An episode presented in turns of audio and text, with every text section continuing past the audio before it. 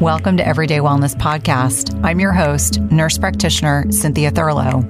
This podcast is designed to educate, empower, and inspire you to achieve your health and wellness goals. My goal and intent is to provide you with the best content and conversations from leaders in the health and wellness industry each week and impact over a million lives.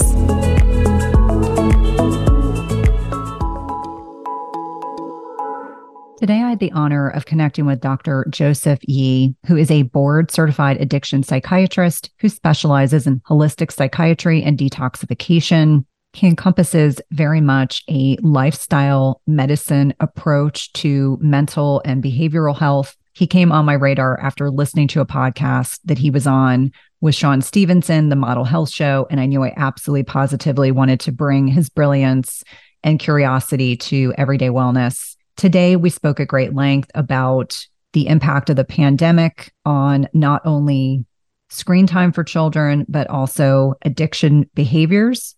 We spoke about the role of fentanyl and drug overdose fatalities, why marijuana is not benign, the lack of education for traditional allopathic trained physicians, nurses, and nurse practitioners with regard to lifestyle as medicine, the impact of psychedelics such as ketamine therapy, how alcohol and nicotine are socially acceptable addictions, the role of low vibrational frequencies and spirituality, and lastly, supplements that can be beneficial for improving our mental and emotional health. I know you will enjoy this conversation as much as I did recording it. I will definitely be bringing Dr. Yi back for more discussions.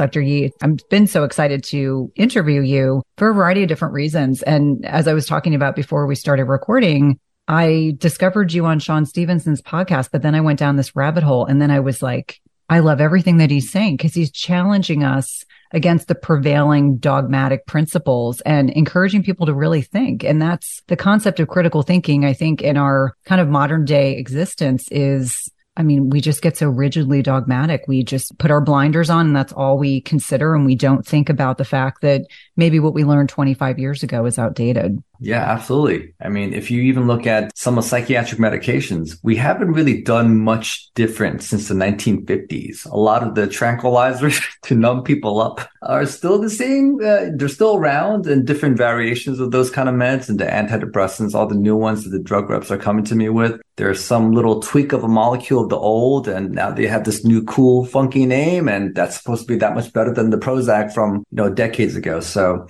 yeah, it hasn't really changed much well, and it's interesting because I trained in the inner city of Baltimore and whether I realized it at the time or not, I was given this incredible opportunity to be exposed to social issues, emotional mental health issues from one extreme to the next, from every socioeconomic status that you can imagine. Mm. And for me, one thing that really stood out as someone who'd grown up in the suburbs was how little we understand. I say we, like collectively as a country, about the net impact of lifestyle. And in many ways, you know, the patients that I saw there, they were in a, a lifetime of, you know, whether it was welfare or, you know, they grew up in abject poverty and people assuming that because they were perhaps maybe getting SNAP or food stamps or WIC, that somehow that was going to turn things around for them and, and helping so many of the people that I work with really understand that there were so many social issues that impacted these patients. How can you expect them to be in a position where they're able to take better care of themselves when they're dealing with at a baseline either abject poverty, drug abuse, maybe their drug addicted parents. There was a patient that I took care of and I remember being surprised. The mom would come in and she was always well dressed. She had her nails done, her hair done. And the child would tell me there was no food in the house. Yeah. Or the way that they dealt with heat was to open up the oven door. Mm-hmm. And that's how they had heat during the the winter. And, and it was still, you know, cold in Baltimore. But, you know, for me, those social issues that impact mental health are quite significant. Absolutely. And just to comment on that, you know, I trained in Camden, New Jersey, which is pretty hardcore down there. I don't know if people know about this, but it's, uh, could be a little bit more dangerous than Detroit's and some parts of LA nowadays. And um, I trained there. And the people who would get the food stamps, you know, they have to make a choice. Do I get food do I pay rent with, do I sell this and pay rent or do I buy drugs to not withdraw from the heroin or the crack cocaine? And usually the pain wins out. You know, people will do almost anything to avoid pain. So yeah. it's like, do I eat and gain some pleasure out of that? Or do I avoid the pain and withdrawal? So oftentimes they would blow their money on the drugs and they would come to the psych hospital at Cooper University Hospital and then they would say that they were suicidal and then like i would have to admit them and it was just this uh, yeah it was an endless uh, loop of this chaotic uh, cycle there so i hear you absolutely and it's interesting because you know i'm the first person to admit that having lived in the suburbs and then training in Baltimore and Baltimore and Camden ha- share a lot in common on many levels. And at the time in the 1990s, it was the, you know, highest teen pregnancy rate. I mean, at that time it was the heroin addiction. It was the height of the AIDS crisis. And I remember my patients would leave the AIDS floor at Hopkins and they would go, we would try to figure out where they went with their central line. And for anyone that's listening, this is a ability for us to give IV medications right into their central line and they would leave. They would just pick up and they would go downstairs and they would go outside. They would shoot up and come back upstairs. And it was almost if more often than not, the residents would say, we just don't understand. And I'm like, none of us can understand. We haven't had to deal with the kinds of pressures and issues that so many of these patients have. But I would love to kind of talk about what seems to be, you know, I have a an 18 year old who'll be going off to college next year. I have another teenager, and we've had to start having some challenging conversations talking to them about what appears to be this prolific explosion in opiate addiction. Obviously, you see this front and center, but using illicit drugs, prescription drugs, having these conversations. And fentanyl is a drug that we used to use in the emergency room uh, quite often, but now it's being used at a rate and a frequency that we now have. I think it was over 100,000 drug overdose fatalities in 2021, which 70 to 80% of which were fentanyl. And I just found that staggering. And so obviously you're involved in, you know, helping people detox and deal with addictions. And so as a parent, what are some of the concerns and fears that you worry about right now about some of the biggest threats to our children? I mean, these synthetic opiates to me are really scary. And largely because kids assume if it's a pill, then it's safe. Oh, if I can get a pill, it's safe. And I'm the more that I'm reading, the more concern that I get. And the more I talk to friends of mine who have children in college, it's just unbelievable the concerns that we have when I used to think about Fent just in, you know, giving people analgesics prior to sending them off to surgery or when they've been come in with a trauma. And now there's more access. They're less expensive. It's my understanding that a lot of it's coming through China and Mexico. So there's greater accessibility. And then a lot of people unknowingly are using drugs that are combined with fentanyl and other things that are leading to a lot of accidental overdoses. Yeah. So allow me to answer that question by leading up to the fentanyl situation. So here's a, let's get to the core root of what I think is happening. I mean, we had this opiate crisis way before too, but after the pandemic, I think the substance abuse and the addiction situation got a lot worse overall. So allow me to explain what happened from my perspective. There's a saying that the opposite of addiction is connection. And what happened during the initial phases of the pandemic where we had the lockdowns and so many of us were disconnected. So the kids weren't allowed to go to school. They were homeschooled or doing the online schooling. And more and more people, because they were disconnected, were now more addicted to their mobile devices. I'm fully guilty of this. The people listening to this are too. We were checking our social media to find out what the heck is going on. I mean, you were doing that too. We, we wanted information. The kids were more on social media to check that out, but also to connect with their friends. And then they, there was like a wave of these like TikTok influencers, you know, making their dance videos, trying to distract and make people laugh. And so there were a lot of those videos. A lot of the kid, the boys were playing video games. So the greater screen time, it, there's a direct correlation with screen time and increased depression, anxiety, poor focus, mental fatigue, burnouts, ADHD, so on. So what happened was before the pandemic, the average screen time for a teenager was around seven hours or so, which is a decent amount considering the waking time of the day. But after the pandemic, the most recently, March of this year, according to the American Child and Adolescent Psychiatry organizations, nine hours per day on average for teenagers. So it went up about two hours. So I think the increased screen time has allowed for massive dopamine dumping where they're getting stimulated for not doing the work.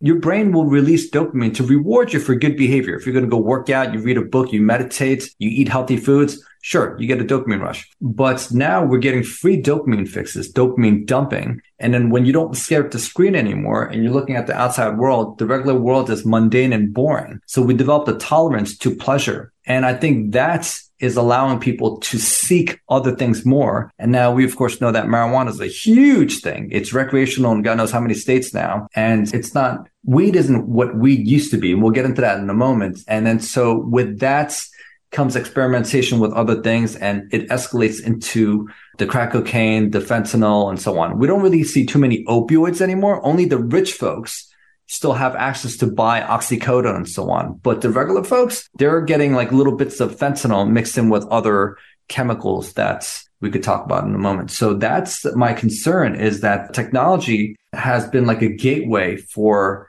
this addiction fuel to go rampant across across the world actually. It's really interesting because I think back to when I opened up a Facebook account, which, you know, this is when my kids were little. I mean, little, little, little. And then thinking about the advent of smartphones. And I'm so grateful that my kids were born before a smartphone ever came out because I wasn't constantly on my phone taking photos of them. I was very present. Yeah. But I know that when I talk to people in the health and wellness space, and how they feel like their phones, even as adults, they feel like they have to put their phone away. They have to you know, give themselves an electronic detox. They're like, I'm not going to be on my phone for 24 hours. Yeah. And I think it really speaks to the fact that these devices, although there is some practicality to them, they're designed to keep us interacting with them all the time. You yeah. know, it's whether it's the dopamine hit that you take, you know, the validation of, you know, you go to a restaurant now and I can't tell you, even with my family, and I mean, we're not perfect, but, you know, I'll tell my kids, put your phones away at dinner, you put your phones away. But how many people go out to dinner and I see, I just watch people, couples, families, and everyone's looking at advice instead of interacting with one another. So is it any surprise during the, the course of the pandemic when so many people were scared and frightened and had no idea they were ambivalent about what would happen next, that that would actually fuel this connection to technology, which then lends itself to other behaviors that can be opportunistic and also unhealthy. And it's actually an unfair battle for you, me, and the people listening to just tell our kids and ourselves, like, oh, let's just put our phones away because we're actually competing against these dudes, these psychologists that are getting paid millions and millions to manipulate the situation and make things more addictive and increase screen time. So that they're professionals in this. They study this, right? But I think instead of saying, let's not go towards that drug, it's almost like we have an imprint in our minds of like, hey, if we want a quick little dopamine fix, we could look at the phone. If we want to feel a little better, we could have a glass of wine. So instead of like telling people, let's stop doing this, I think it's better to, you know, if we have a graffiti of the phone in our mental minds, we need to replace it with a new portrait of some sort. And so I highly recommend that you and everyone listening to this try this out, buy a chess set and play chess, you know, get it like a mini set with your family while you guys are waiting for your food. I'm telling you, it is like you guys will get into it. Initially, there's going to be some resistance. They're going to say, "What is this?" but once you start playing a little bit of chess, or like uh, you could get those cards like where it's like the family game, and you take mm-hmm. turns asking the family questions, and that you get some really Kodak, you know, beautiful moments from those kind of questions. So I think it's better to replace it with something than to say put it away. Yeah, that's a great point. And I think for so many of us, you know, during the pandemic, what did my kids start doing again? Legos, puzzles, you know, games that we could do as a family because we were just trying to break up the routine of being home all day long, doing school for home, working from home. Now, you alluded and kind of touched on a drug that in many parts of the United States is now legalized. And I think marijuana, as you mentioned, is not as benign as people, you know, would like to make it out to be. And even understanding that marijuana in of itself is more potent it's in many instances it's there are other things that it's utilized with. I know vaping is a hot topic right now and i know that that potentiates the addictive qualities of what people are doing let's kind of start the conversation around marijuana because I know in developing brains, it in yeah. particular, they're very, very susceptible to the net impact of marijuana. Absolutely. So the Bob Marley weed from back in the 70s was usually about 4% in THC concentration. nowadays is about 15 to 20% in THC concentration per bud. Okay. But forget that. Now, thanks to technology, with the rise of these dab pens and these highly concentrated forms, the THC levels in these juices could be up to 90% plus. And I'm telling you, for the people watching this, it's a big deal because I was a big time marijuana advocate for a long, long time. I was a musician before I became a doctor. I failed as a musician. So medical school was my backup choice. You know what I'm saying? That's for people who follow my social media. Like, you know, how do you edit these videos? Like I learned from my music days. But um, yeah, the weed now is not the weed from before. And I'm seeing more than ever, Cynthia, these cases of psychoses and manic episodes from people who are, are somewhat genetically susceptible. Cause I'm not saying everyone. There are plenty of people who can smoke a lot of weed and not have these episodes, but I'm seeing more than ever, at least like five or six cases a year of these teenagers that are smoking too much. And then something gets triggered in their minds and they have these manic psychotic episodes where they're staying up, waking up in the middle of the night taking showers, scrubbing their hands or their arms to the point of bleeding because they believe that there's a bug inside. And then what happens? We stop the weed, psychosis goes away. So, you know, it's as simple as that. And I always thought that I would be a long, forever advocate of marijuana for all the medicinal and recreational benefits. But my stance has changed big time since all these mutant genetically modified marijuana strains has come out. And that's very concerning for me as a parent, like you said, because for the developing minds, there's we call it a motivational syndrome. That's a fancy word of saying it takes it cuts off a person's vision with their motivation. So with their behavior. So if I have a vision to become a doctor or an engineer someday or a podcast host like you someday, I'm very motivated and my behavior would be to like work hard and make the right connections and study and all this stuff. Well, if you're smoking too much marijuana, it cuts off that connection. So it disconnects the vision with the motivation.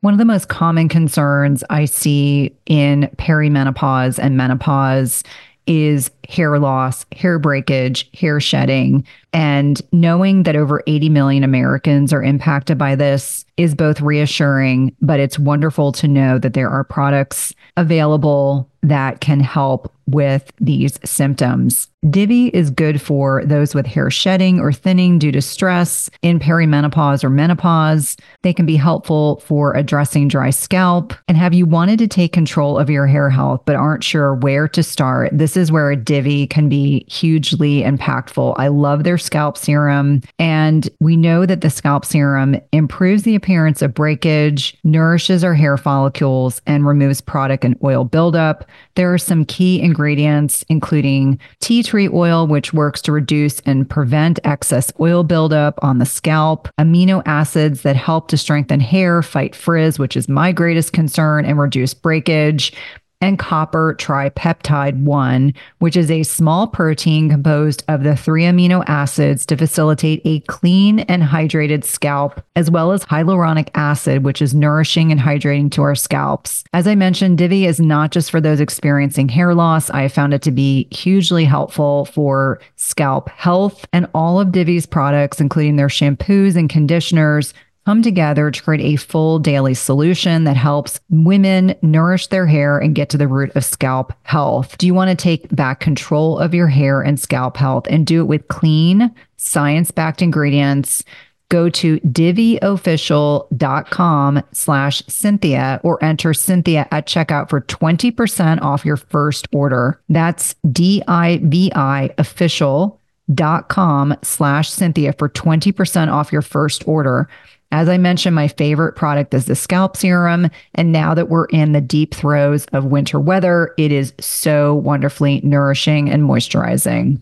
At some point, we've all been sold a big fat lie. It's called the protein misconception. So starting in the 1980s, we all believed that more protein equated to more muscle growth. And I'm here to tell you it's a big misconception. This has a great deal to do that our body can only absorb protein that's broken down into smaller building blocks called amino acids. It doesn't matter if you're consuming 30 grams of protein or 300 grams of protein. If you don't have a sufficient supply of enzymes to digest the protein, your muscles will ultimately be unable to use these as vital building blocks. That's why it's crucial you take a high quality digestive enzyme. The one I trust and use myself is called Masszymes by Bioptimizers. Masszymes is a full spectrum enzyme formula with more protease than any other commercially available product product with five different forms of protease. Plus, it contains all the other key enzymes you need for optimal digestion. If you're experiencing bloating, gas, or digestive distress, a contributing factor can be that your body is no longer producing as much digestive enzymes. And you can try Masszymes today risk-free. They have a 365 day full money back guarantee and is the gold standard in the industry. Go to bioptimizers.com com slash Cynthia. That's B-I-O-P-T-I-M-I-Z-E-R-S dot com slash Cynthia and use promo code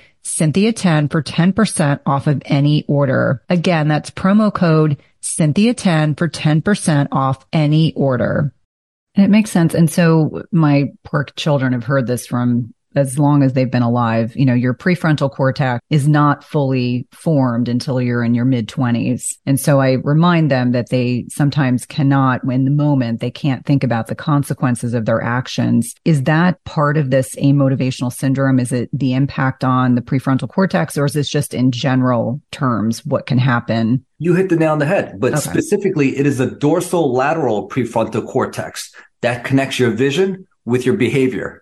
And that line gets severed with chronic marijuana use. And especially with the concentration these days. Oh my goodness. I started using uh, THC in my early 20s. And by that point, your brain's like mostly developed, right? But nowadays, these middle schoolers have the vape pens and the vape pens don't smell. So they could smoke it in the bathrooms. And I hear this because I have teenage clients. They tell me about these kind of things. So that's honestly a lot more scary to me as a parent than my kids messing with fentanyl. Interesting. And, and and marijuana, you know, a lot of there's controversy over like people saying, oh, this is a gateway drug to fentanyl and all these other things. Well, I don't know about that because I know plenty of people who use marijuana and only stick with marijuana. But every single human being that I've ever met who's ever tried heroin or opiates or fentanyl and so on, they've all smoked marijuana before. So I don't know what that says, but there is some sort of correlation there. Yeah, well, and, and you certainly, this is your area of expertise and helping people through this process. Now, I thought many years ago I had read that there are people that have some genetic susceptibilities that smoking marijuana will make them psychotic or make them paranoid. And has that been your experience? You mentioned you get five or six patients a year that go through this psychosis. But I know from personal experience, and I can count on one hand how many times I smoked marijuana when I was not a teenager, college age.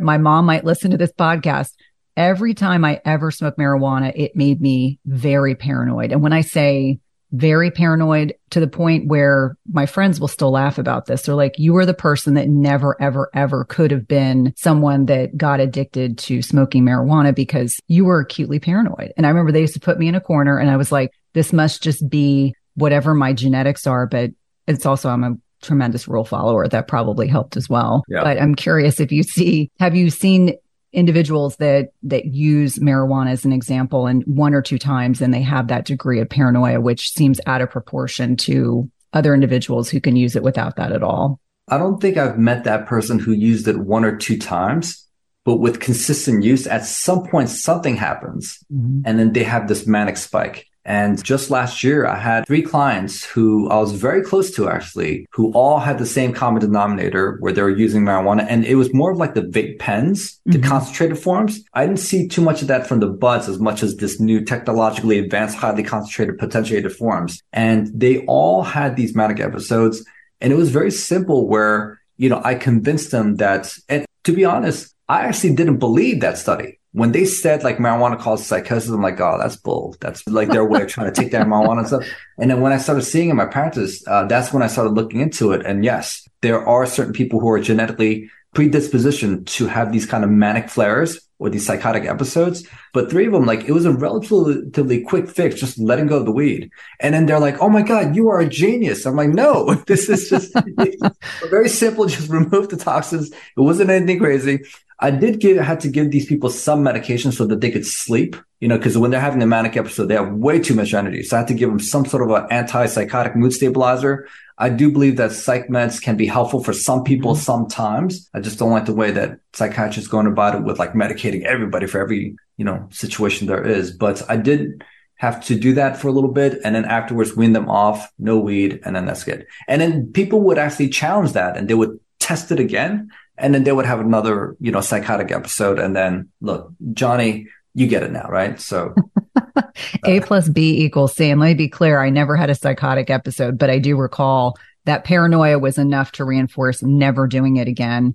Now, I want to kind of go back to fentanyl because in our conversations, you had mentioned there's an animal tranquilizer there are drugs that are being mixed with fentanyl that are kind of potentiating the impact of fentanyl in it. And I just, I think I'm on a fentanyl curiosity focus at this point, but xylazine, am I pronouncing that properly? Oh, yeah, yeah, absolutely. So it's crazy, but people, Chris Rock, the comedian said, take all the drugs, illegal drugs away and people will figure out new ways to get effed up, different glue or whatever it is. And xylazine is a different form of a medication called clonidine. I don't know yeah. if you ever heard of clonidine. Yeah.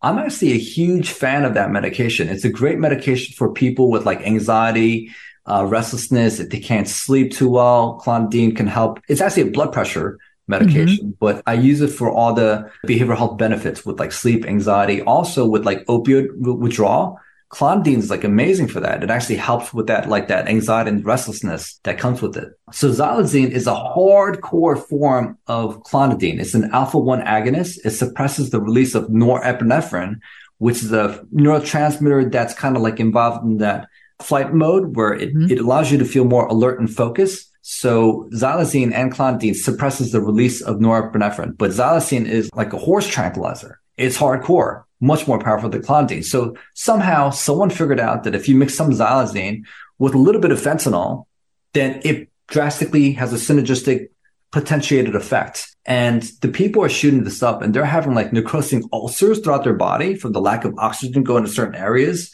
This thing is so addicting right now. I have a patient who's pretty wealthy, but their son is in a hotel right now as we speak with his girlfriend because the family kicked him out and he him and his girlfriend cannot stop using xylazine. And they're essentially this is a little graphic but they're lying on the bed right now shooting up xylazine barely eating. They can't even they're so weak right now they can't even go to the bathroom. They're pooping in a bowl next to their bed. This is how sick things have gotten for these people. They can't go to the bathroom to take a shower go to the toilets. This is what's happening. But apparently whatever they're feeling it feels good enough where they don't feel like they need to move or eat anything. So this is a, a terrible thing that's happening in the Philadelphia area. Uh, I don't know if you've seen videos of like these people that look like zombies just yes. walking around. That's a xylazine fentanyl gas. It's interesting. So, background as an NP, I spent 16 years in cardiology. So, clonidine was one of these drugs we could never get our patients off of. If they got put on clonidine to control their blood pressure, the joke was we could never get them off. And so, understanding that this is a derivative of that, but magnified so substantially. And so, I think these kinds of conversations are helpful to at least build awareness. One of the things that has kind of come up in conversations with friends of mine who are ER physicians or NPs or docs is Narcan and how, you know, years ago in Baltimore, if the uh, EMS personnel saw someone that, that was unconscious, they gave Narcan before they did anything else. And several of these friends of mine have actually talked about sending their kids to college with Narcan because it's become such a big problem. And I don't know, this is probably controversial to ask you this, but it was like one of those things that came up in a social conversation that friends of mine who were kind of that world they're so concerned about opiate overdoses, fentanyl in particular, that they're kind of sending their kids to college with Narcan. And, and Narcan is very accessible on college campuses for this reason. Yeah, yeah. And I know it's crazy because substance abuse does not discriminate. And I would say on average, about three of my clients die from a opioid overdose per year. Probably like maybe one via suicide or like two via some sort of a drug overdose and usually fentanyl. And the last few people who died, like they came from like affluent communities and families. You know, you would think that it's like the the guys in certain parts of Philadelphia or Baltimore, and so on. But no, no, these are like one of the my clients was a, a judge, son of a judge. You know, these people who own massive companies and their son get caught up with the wrong people. So yeah. yeah, it happens. So yeah, I would actually support taking something like that to college just in case.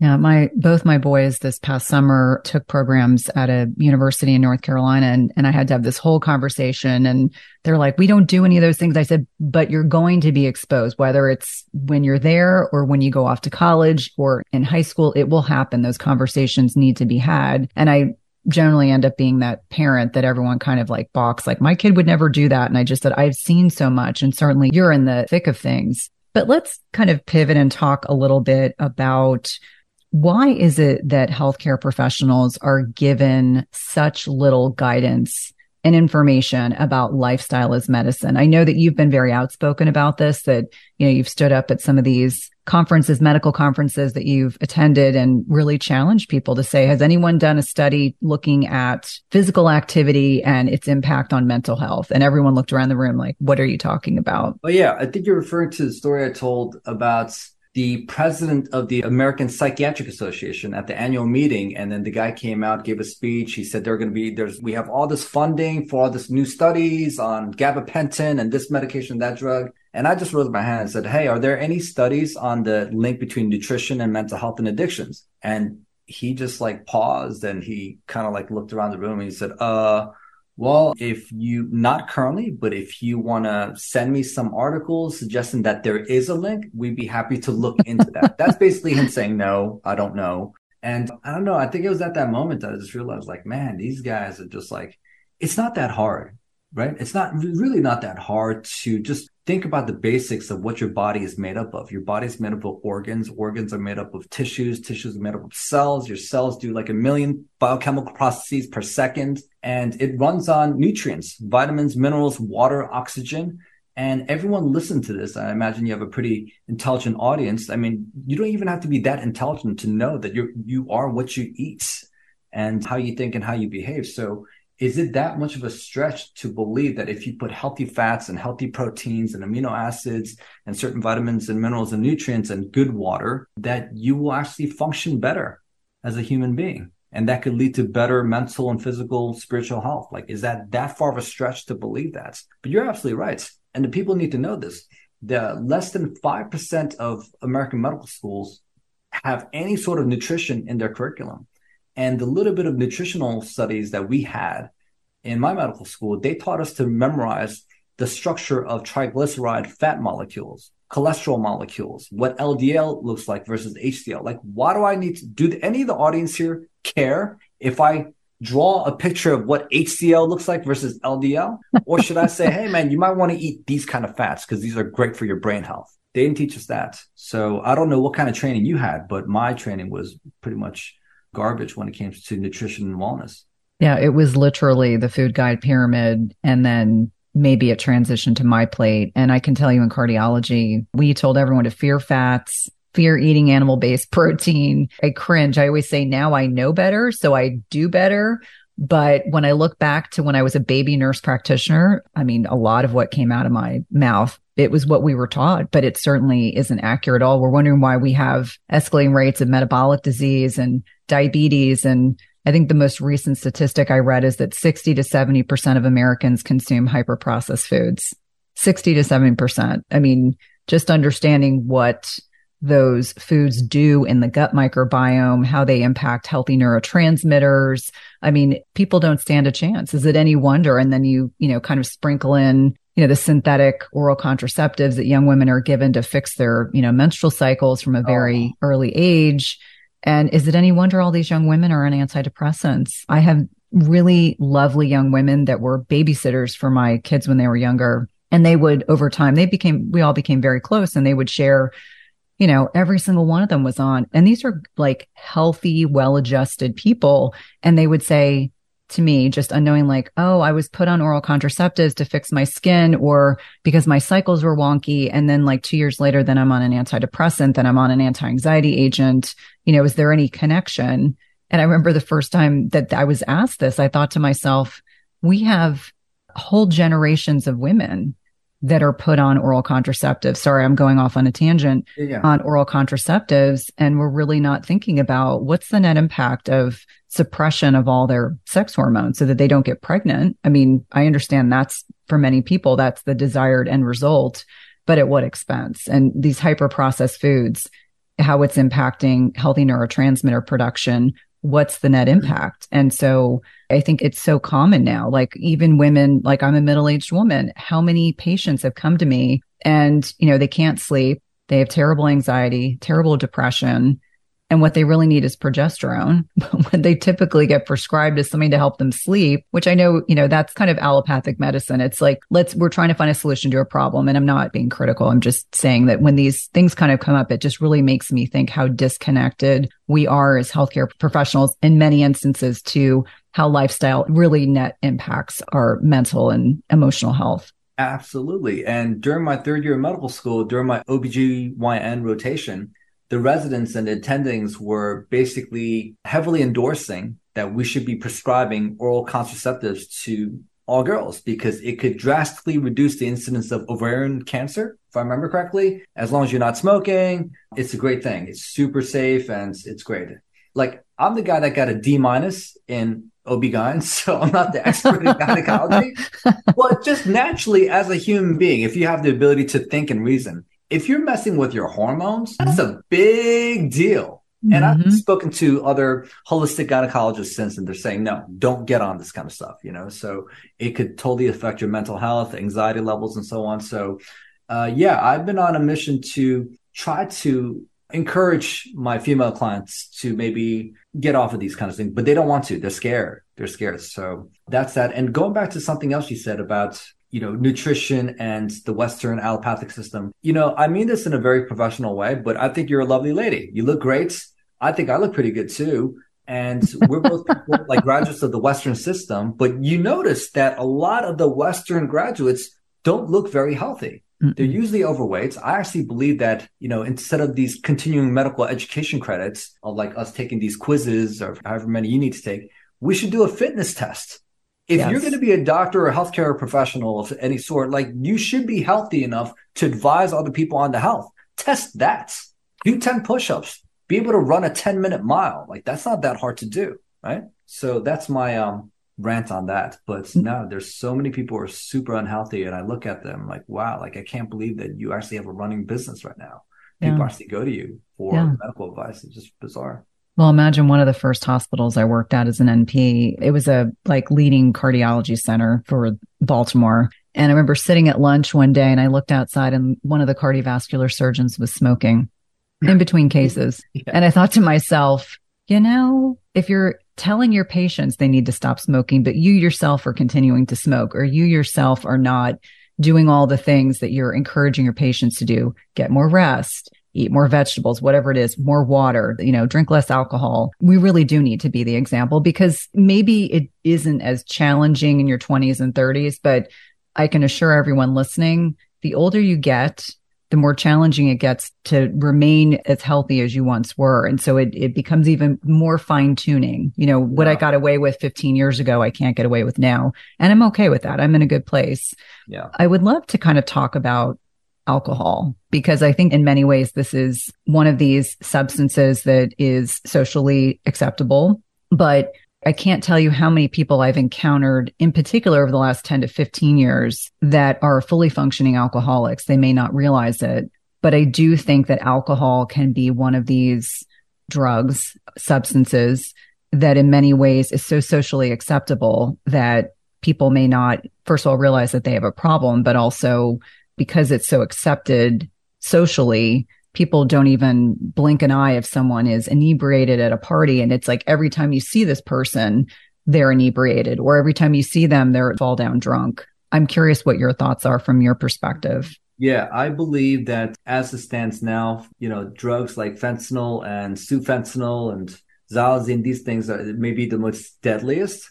But as far as the most addicting, where people lose control over themselves to sustain a certain habit, I would say nicotine and alcohol are by far the two most addictive substances we're facing right now. And you're absolutely right. Because it's so socially acceptable, it's really hard for the guys who had a drinking issue and then they went through rehab, the detox and everything. And then now they come back home and the families are like, you're expected to be normal now. Now you got to go take out the trash. You got to start doing this. You got to be a dad.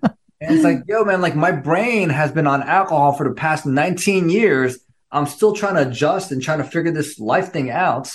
And now people are just expecting your brain to just, oh, you've been to rehab and detox for a month. So now you should be back to baseline. I don't think that's fair. I think people have to be more understanding and compassionate towards these people that are in recovery because the detox is one thing, but the recovery process, especially in the beginning, can be really, really difficult.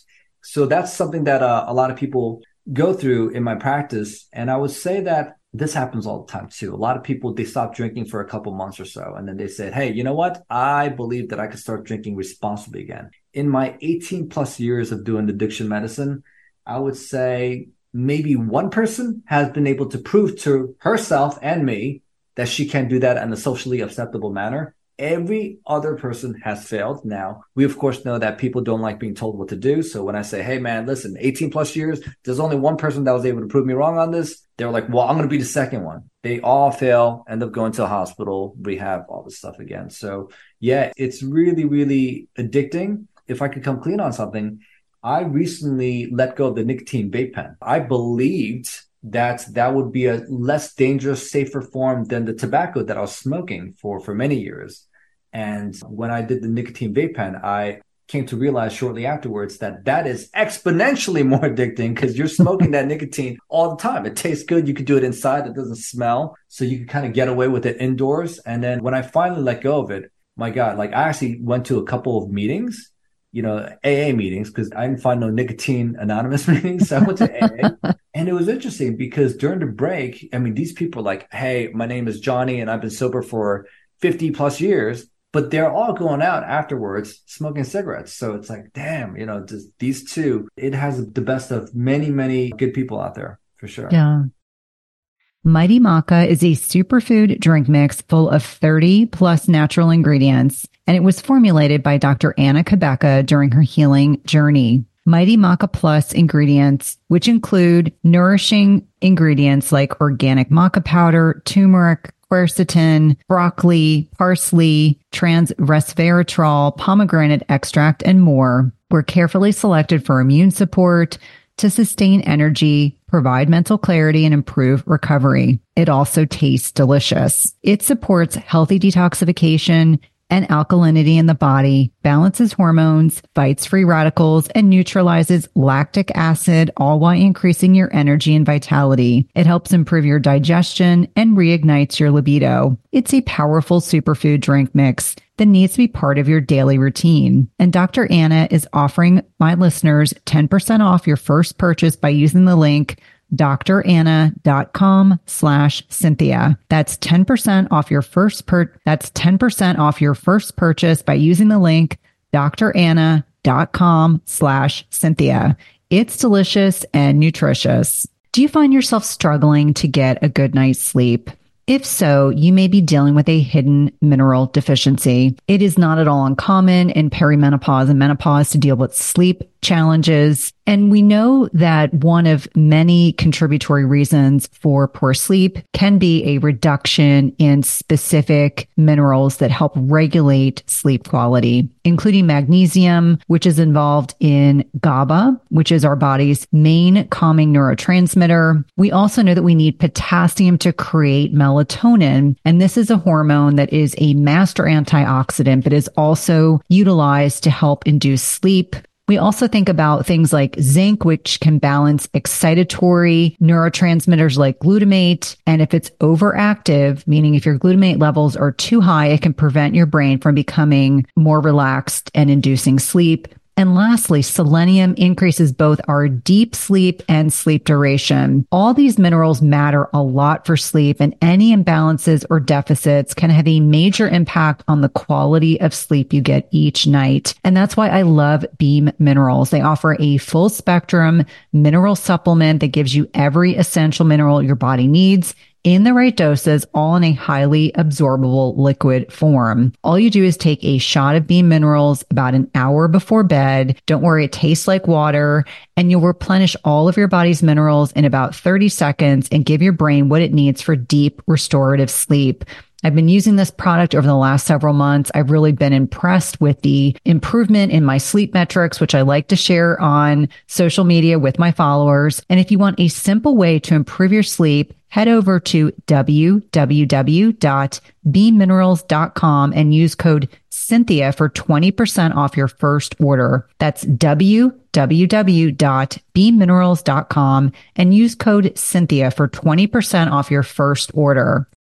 I'm the adult child of an alcoholic. So I grew up, you know, whatever your normal is, is your normal. But growing up with an alcoholic parent who I view compassionately, I talk about this parent occasionally on podcasts in a, in a respectful way, but I can attest to the fact this is someone who had a, a successful job and very professional. But as soon as that person came home until they went to bed. They drank. And it's really been sad to kind of watch the trajectory of, of what has gone on. And I actually was reading about your, the trajectory of your decision to actually stop using nicotine and, and, vaping. And I think I saw you talking about how you started getting really even more physically active, that you were like climbing mountains because now you have, you know, you're looking for a distraction, you know, from that, that habit that was formed. Yeah. And maybe this could be a good segue into psychedelics because I actually, for the first time in a long time, because honestly, Cynthia, I've been getting very burnt out of psychiatry, doing the same thing over and over again. I make my living by helping a lot of my clients come off of psychiatric medications, not just illicit ones, but psychiatric meds. People have been prescribed Zoloft at a certain time in their life. They were very anxious and depressed at the time. Their life situation is better. Now they want to be off of it. They don't know how to. So I do a lot of that. I help people taper off of psych meds, which can be a lot more challenging than the heroin and the other, you know, illegal drugs out there so that's kind of like how I've done my work. But more recently, I've been getting burnt out of doing the same thing over and over again. So I've been introduced to ketamine by a friend of mine who's a holistic psychiatrist out in Santa Barbara, California. And he said, Look, if you're getting burnt out, you got to start looking into ketamine treatment. And I'm like, dude, that's the stuff that I used to snort back in Twilo during my clubbing raving days. Like, you're telling me that this is legit? And he's like, Oh, dude, like that's you know, what we're doing now is at a different level than what we used to do when we were partying. So I actually got trained by him. I actually flew out to California, got trained by him in ketamine therapy. And ketamine is a really interesting drug. It's uh, it's been around since the 70s.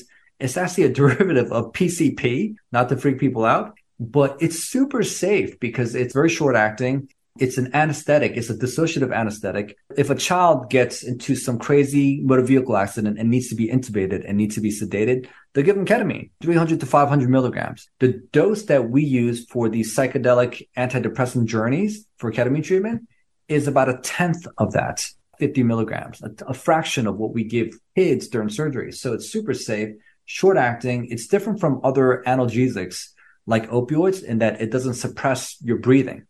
In fact, when people OD from fentanyl, that's how they die. They stop breathing. Fentanyl doesn't do that and it's very short acting. So you're kind of in and out. But ketamine, I would say from my experience of training in that, I've seen certain things in my subconsciousness because that's one of the things that psychedelics do. They allow you to like get a glimpse of what's underneath there. You know, like you saw that picture of that iceberg, the tip of the iceberg is your consciousness underneath that 95% is your subconsciousness that dictates and governs your behavior. So when i got to see that i saw myself accepting a vape pen from some very evil demonic looking like figure. And uh, i had this awakening like wow evil has evolved. You know you would think that evil is like some dude that's red with a pointy horns and a tail and a black trench coat trying to do evil bad things in the world. But it's evolved into this vape pen and getting me to kill myself by taking this. And it didn't matter how much my family and my doctor friends were like, dude, you're a board certified addiction psychiatrist. You got to let this shit go. Went in one ear out the other. But once I saw that, it had such a meaningful impact on me that I decided that I was never going to bow down to evil again. And yeah, that's what got me to stop. So sometimes people have these psychedelic experiences, whether it's on psilocybin or uh, ketamine, you could have these like profound psychedelic insights where it could get you to make like instant changes for the better. So that's kind of how I finally was able to stop the vape pen. That's really interesting. And it, for me, my experience with ketamine when my now 18 year old son was four, he fell and broke his arm pretty badly. And I remember the pediatric ER doctor said, we're going to give him ketamine, but you probably don't want to be here because he's, he's going to be a little bit out of it. And I remember I was there when they gave it and I was like, nope, I'm done. I'm leaving. I'm glad to know that there are drugs that are evolving to a point where they provide so many benefits to patients. So when someone needs to use ketamine, is it something that's ongoing? Is it a one time thing? I mean, how does that work when you, uh, we'll speak in generalities. Do most people need more than one or two exposures to ketamine to get the benefits? If it's like addiction or antidepressant therapy, how does that work? Yeah, generally we recommend at our practice about three to six appointments, ketamine appointments and it's a two hour appointment. So the first hour is with me and I do the ketamine injection and I'm holding space during the initial phase of the psychedelic experience. And then the second hour is with the therapist. And then during that hour, the, the person's more conscious to kind of explore what they've experienced and talk some of their feelings through. And ketamine, in a way, kind of acts like as a, a truth serum. People are just more open to just sharing like how they really feel about certain things. So it's really cool in that way. I would say so generally we recommend six treatments for people who are financially struggling. We'll say, okay, do at least three. But the way it's supposed to go is the first week, second week, third week, fourth week, weekly, and then the next two treatment every other week. And that's kind of like the first course. And if people want to continue with it, I recommend do it maybe once a month. I don't believe that you have to suffer from severe depression to have a ketamine experience. Sometimes it's good for people to have a different perspective on what, you know, just maybe step out of their normal routine of consciousness and experience a different perspective. And that's what I think ketamine is really good at, allowing people to do. And another thing that's very, very important about ketamine is that you, of course, know about the dopamine reward center. Now, there are some people who experience something called anhedonia, which is a fancy word mm-hmm. for lacking pleasure and joy in things that used to give them joy and pleasure, such as like listening to music, going for a car ride, you know, hanging out with their buddies and so on. There are some people who just have no emotions anymore. They just don't feel joy. And the reason being, it, what we're noticing is that there's something in the brain called the habenula center, habenula, and it's like this pea-sized structure in the midbrain, and it's responsible for holding on to a lot of dark, depressing, disappointing memories.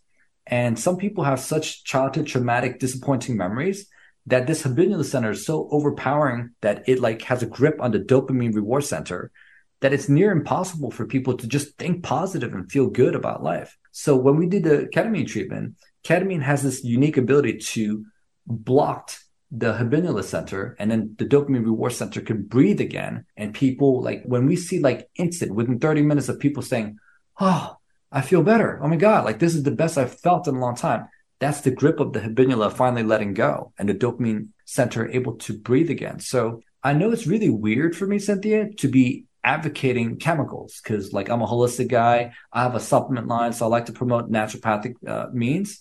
And I always say that if I could do it over again, I would have become a naturopathic doctor. I would never go back to the Western medicine system. But having said that, there are, this is one of the few cool things that are coming out from Western medicine that I will say has made a huge impact on not only myself, but on my clients as well.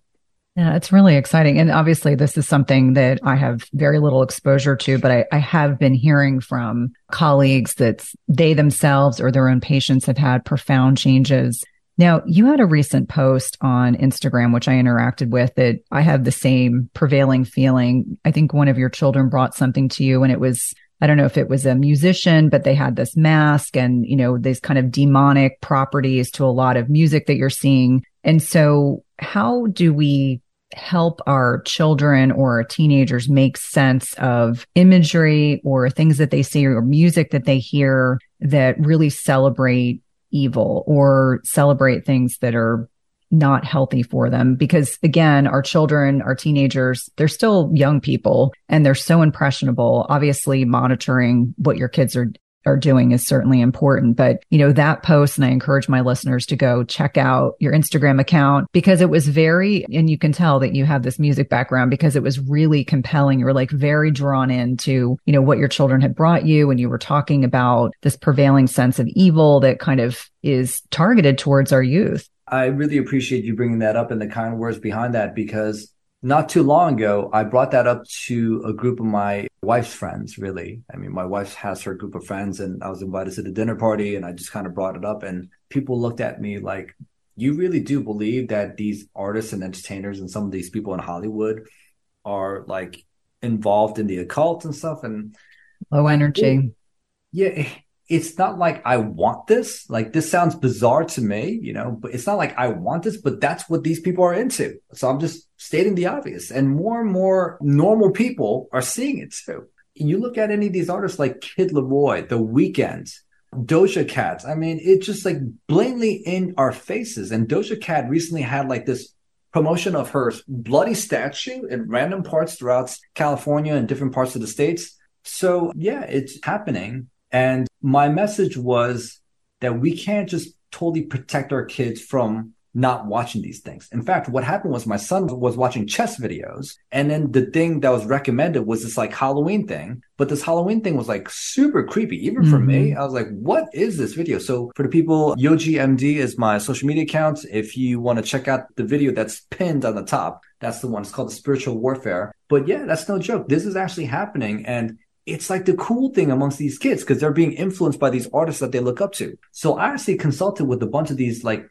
highly respected namaste folks, you know, people in the spiritual mm-hmm. community. And they're saying that this is a spiritual war that's happening. And the more that people are exposed to this kind of nonsense, the lower our vibrations get along with them. And the more we are accepting of this evil demonic ass things because they're trying to normalize this for some great agenda that we don't need to get into here.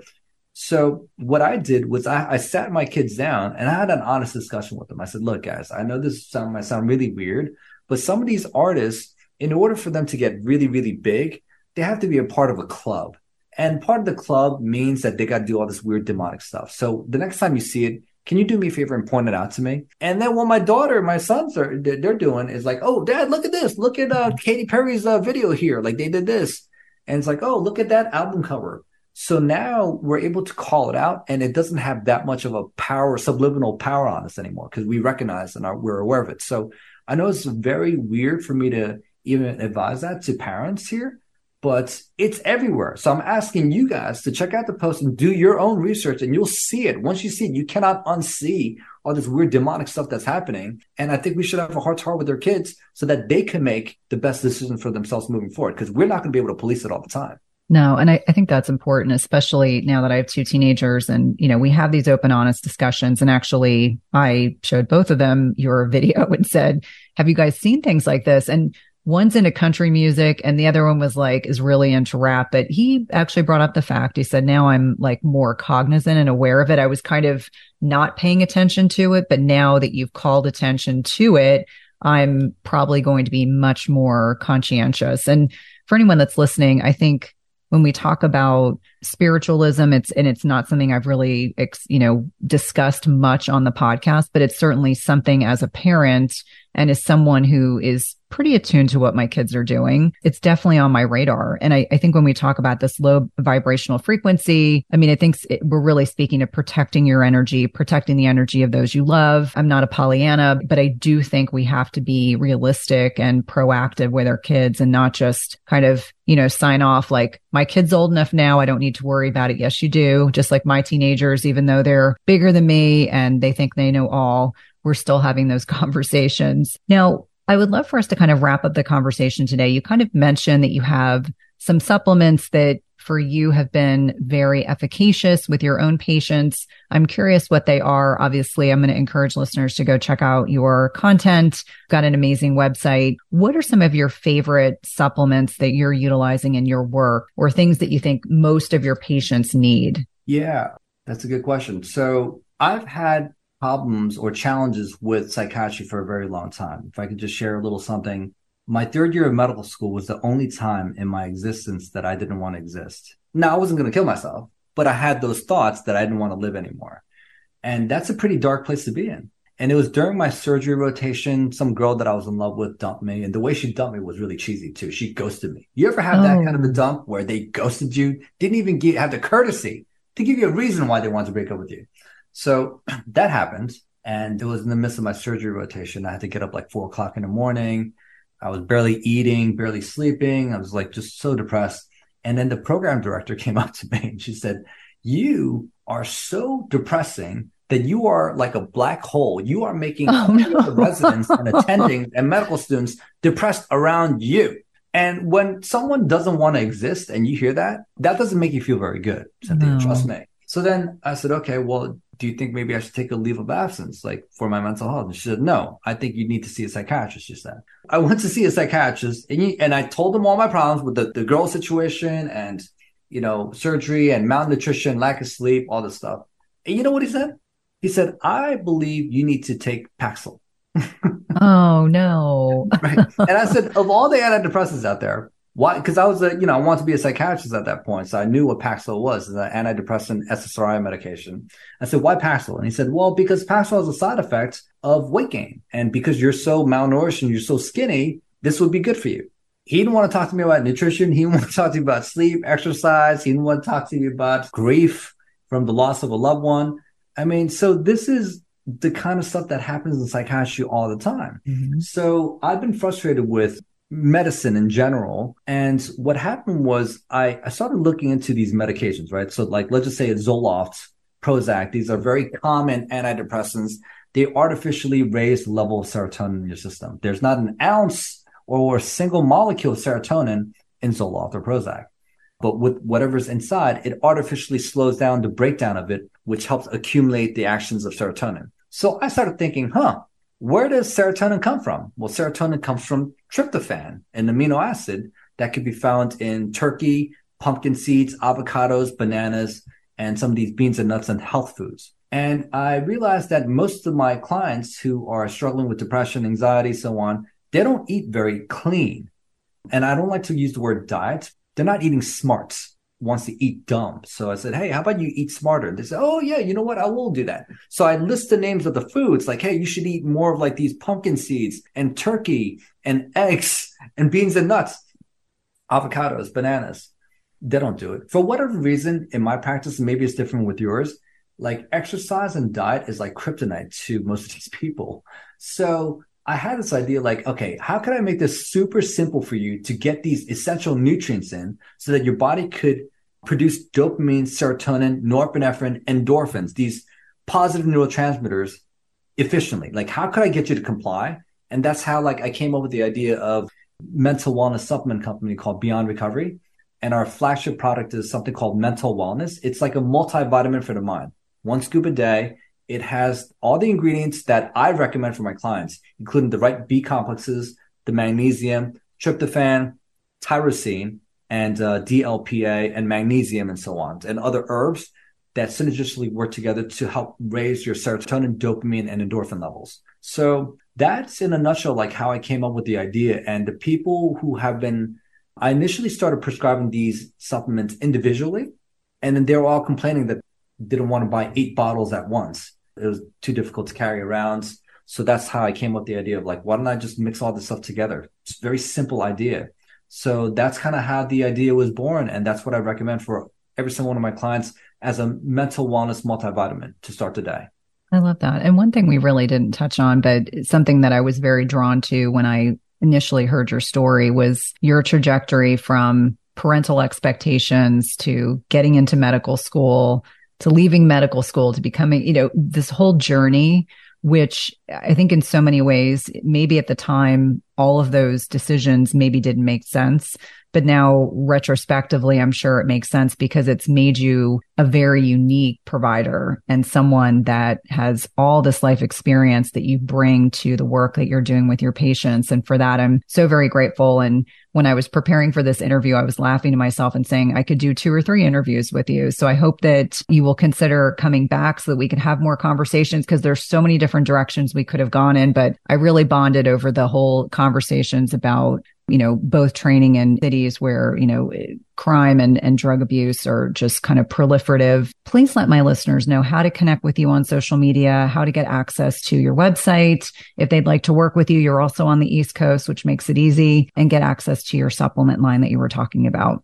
Yeah, Instagram is my main channel. So it's Yoji MD, Y O J I M D. And uh, the mental wellness supplement line is beyondrecovery.com. just the way it sounds, beyondrecovery.com. And uh, Cynthia, I really enjoyed uh, hanging out with you and your lovely audience here. You have such a calming energy. I got to tell you, it's so, so namaste. Oh, thank you.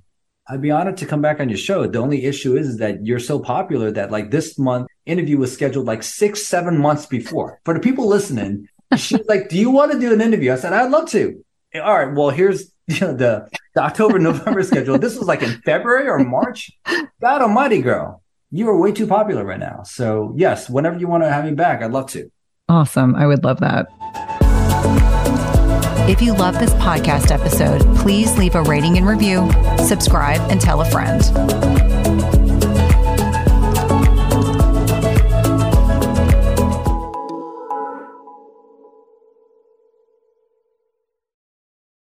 Just as you carefully choose the cut of meat or freshness of produce that you cook at home, you should carefully choose chemical free cookware that provides a healthy and safe cooking experience. The materials in 360 cookware are safe, sustainable, and of the highest quality. Their cookware is 100% free from any toxic chemicals as the company produces quality stainless steel cookware and bakeware without added chemicals, and all are manufactured in the United States.